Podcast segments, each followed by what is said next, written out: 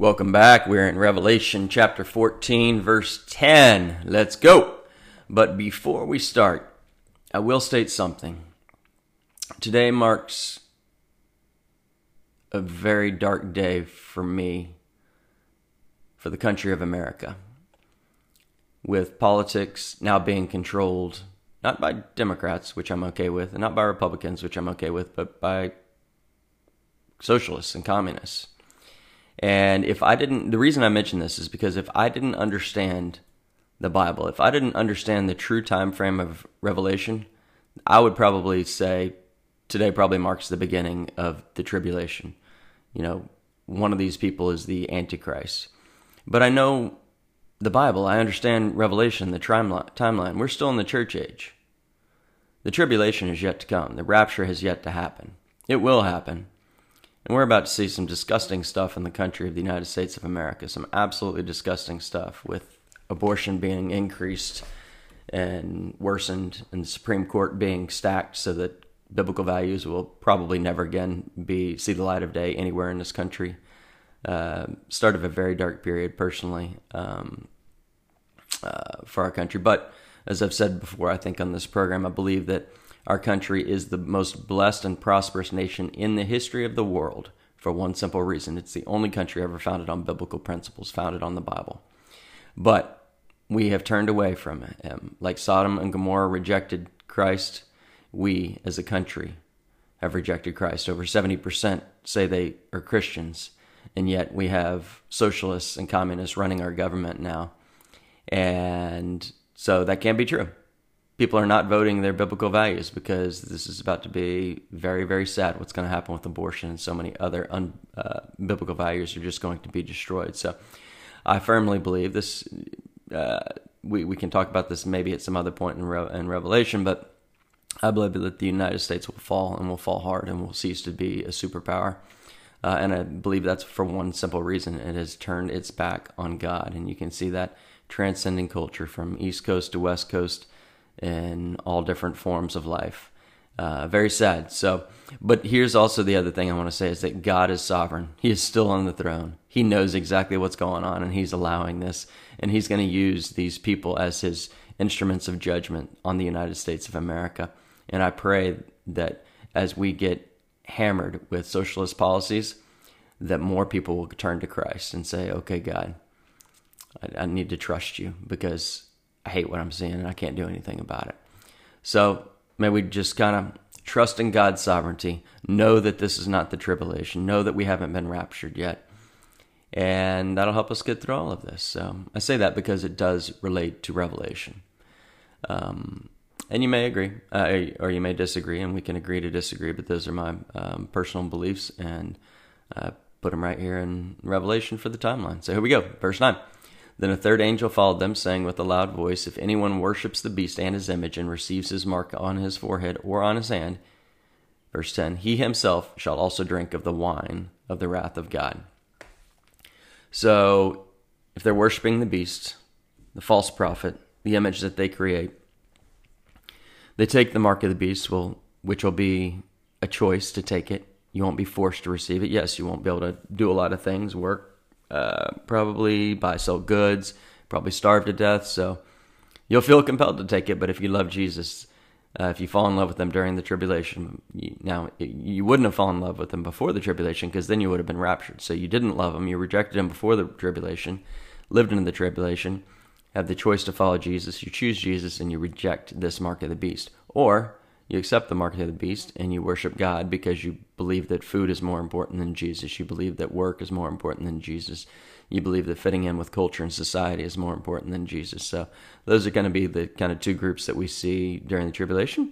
And it's the two groups that we see today. We um, it's happening all over the world. We just don't see it in America because our eyes are blinded because of all the wealth um, and freedoms that we have over here. But that's not true in many parts of the world. And it says, shall also drink of the wine of the wrath of God. So the wrath of God will be poured out on them for sure, um, like never before. And if we look at Galatians six seven, it says, do not be deceived. God is not mocked. For whatever a man sows, that he will also reap. For he who sows to his flesh will, will of the flesh reap corruption, but he who sows to the Spirit will of the Spirit reap everlasting life. Those who reject God put forth these abortion, baby-killing policies, who put forth so many of these anti-biblical, completely unbiblical, anti-Jesus policies, are going to pay for it for eternity. So if you feel bad that, like me, that our nation is about to get turned upside down, it's it's already pretty upside down, but like completely upside down, and it's scary for me, um, just know that God will judge these people. He will absolutely judge these people. And the president can't sit there and say that he believes in Jesus on one hand, and on the other hand sign a bill that says, let's kill babies. It's absolutely not possible to love Jesus and do that. Um, and if you think it is, you need to read your Bible again. God calls us to protect the innocent, to protect the vulnerable, to protect widows and orphans, and help out. We're to uh, honor the sanctity of life, and life begins at conception. So, um, yeah, just, you know, that, that gives me a great deal of peace, actually. Um, although there's many parts of hell that I'm just like, wow, that's crazy. Um, it actually gives me peace knowing that people will be judged for their actions on this earth.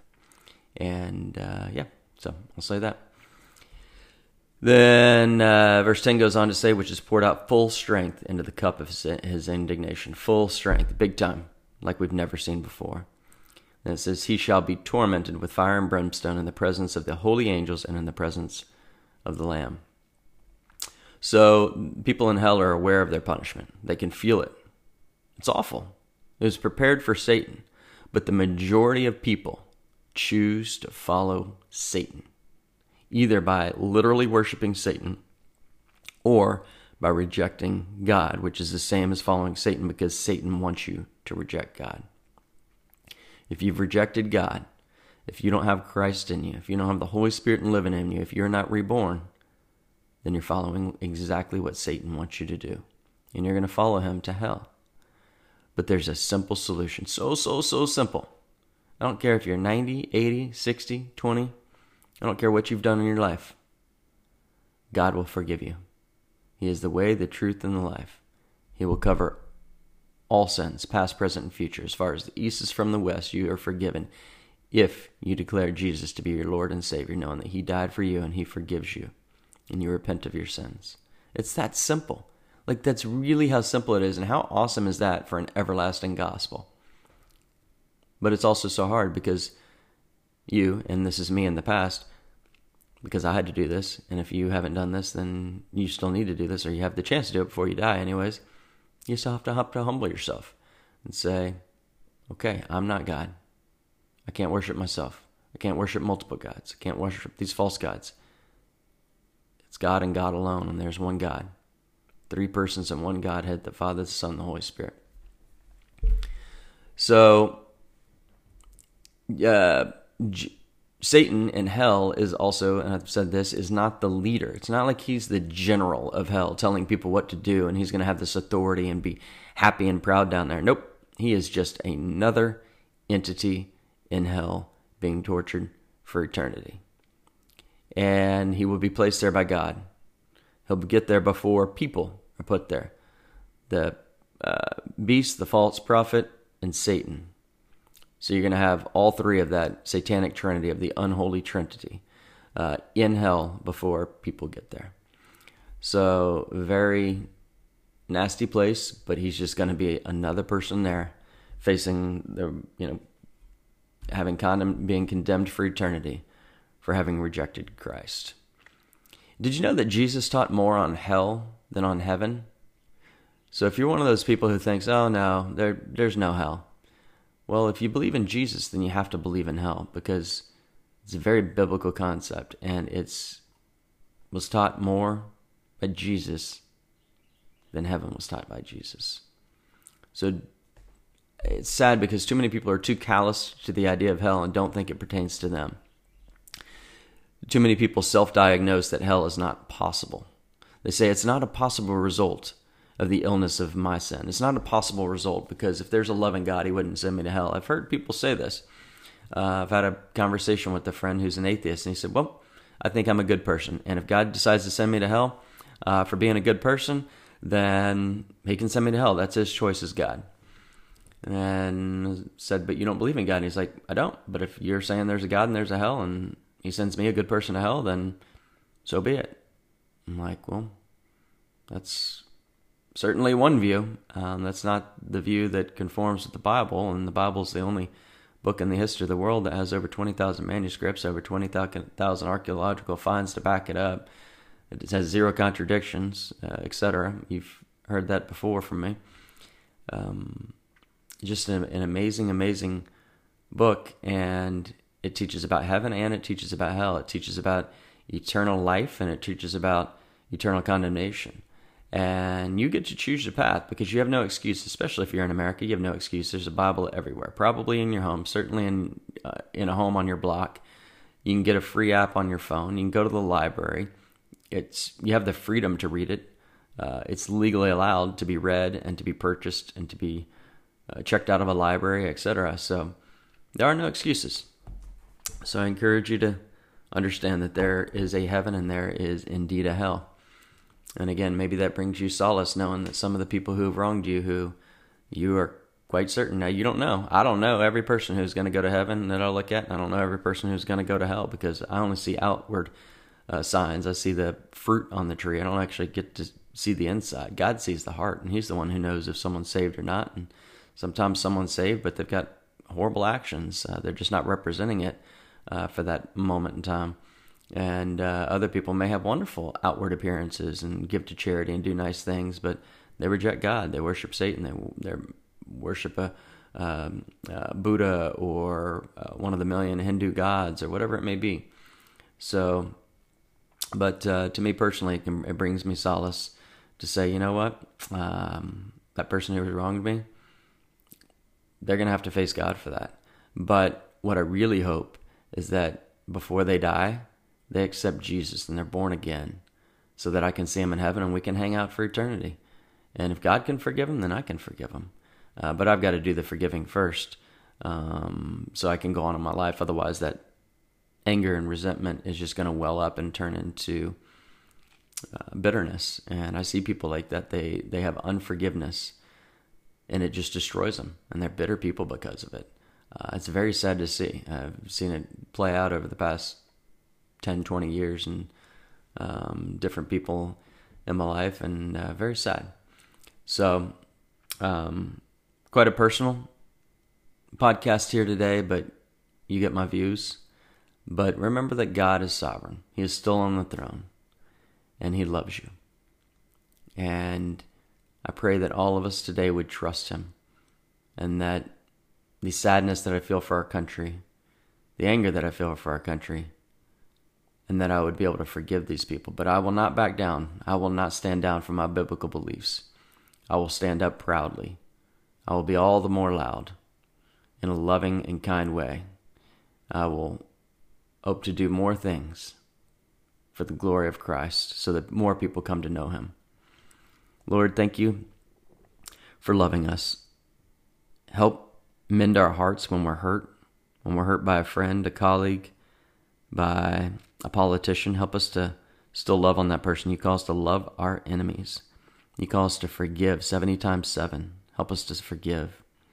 That doesn't mean we have to tolerate and uh, go along with what they say. Now, Lord, you do call us to obey the government and, and to obey people in uh, powers of position and authority over us, and to honor them until they force us to do something that is against our biblical views. And then we stand up for Christ, and we risk jail, and we risk death, and we risk money, and we risk anything we need to to stand for the truth in Christ, Lord. Help us to know how to do all this and love you and love people so that they'll love you, Lord. In your name we pray. Amen. Thank you so much for listening to Daily Verse by Verse. We want you to be prepared in season and out of season to study the whole counsel of God, so that you can share with people who Jesus is through your actions, so that you have the right to tell them who Jesus is, so that they can come to know Jesus or come to know Jesus better. We strongly encourage you to share this message this podcast on your social media, Facebook, Instagram, message, email someone who you think could benefit from it. It's an easy way for you to go out and witness to the world just by sharing this podcast. We hope you'll join us tomorrow. Have a wonderful day.